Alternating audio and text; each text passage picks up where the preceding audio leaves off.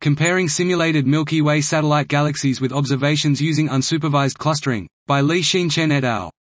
We develop a new analysis method that allows us to compare multi-dimensional observables to a theoretical model.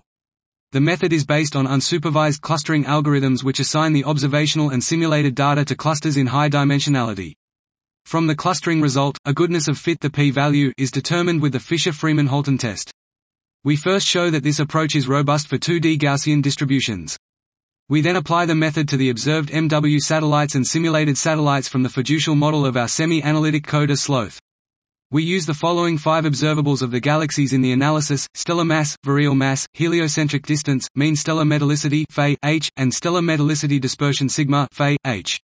A low p-value returned from the analysis tells us that our sloth fiducial model does not reproduce the mean stellar metallicity of the observed MW satellites well. We implement an ad hoc improvement to the physical model and show that the number of dark matter merger trees which have p-values greater than 0.01 increases from 3 to 6. This method can be extended to data with higher dimensionality easily. We plan to further improve the physical model in A-SLOTH using this method to study elemental abundances of stars in the observed MW satellites. Dot. This was comparing simulated Milky Way satellite galaxies with observations using unsupervised clustering, by Li-Hsin Chen et al.